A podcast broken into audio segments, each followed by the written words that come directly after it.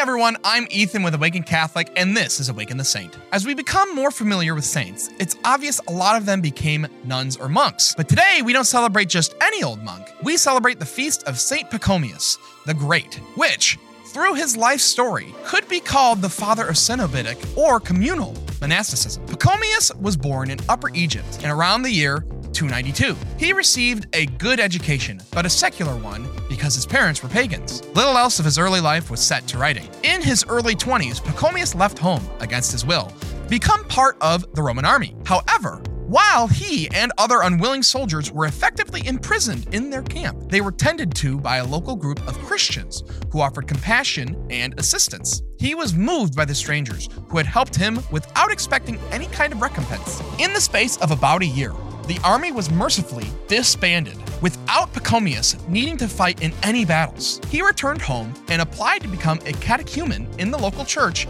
and was soon baptized. He wished to deepen his faith, and after hearing that a holy hermit named Palemon was residing in the desert, Pachomius ventured out hoping to become the man's disciple. After spending a decade under the guidance of the hermit, Pachomius received a vision of an angel. He was instructed to begin a monastery in an uninhabited area near the Nile he was also given a set of rules by which the residents of this monastery would live.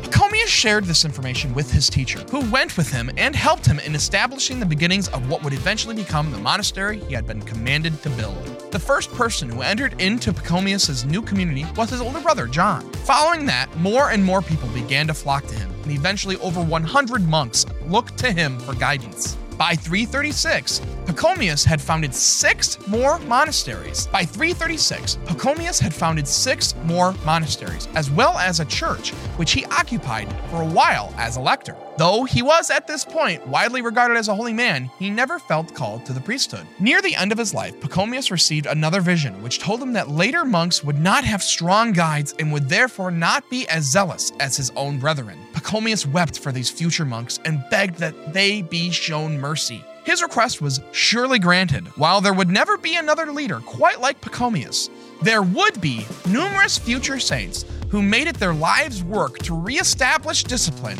and order among monastic communities. Pachomius lived to his mid 50s, at which point an illness, which had already taken several of his religious brothers, claimed him as well. By the time of his death, the groups he had personally formed included over 3,000 men. A community is a powerful thing. In coming together with family, friends, and peers, we remind ourselves that we are all on a journey of faith together. Just as a monastic community helps monks remain diligent, our community supports us in many ways. St. Pachomius, pray for us.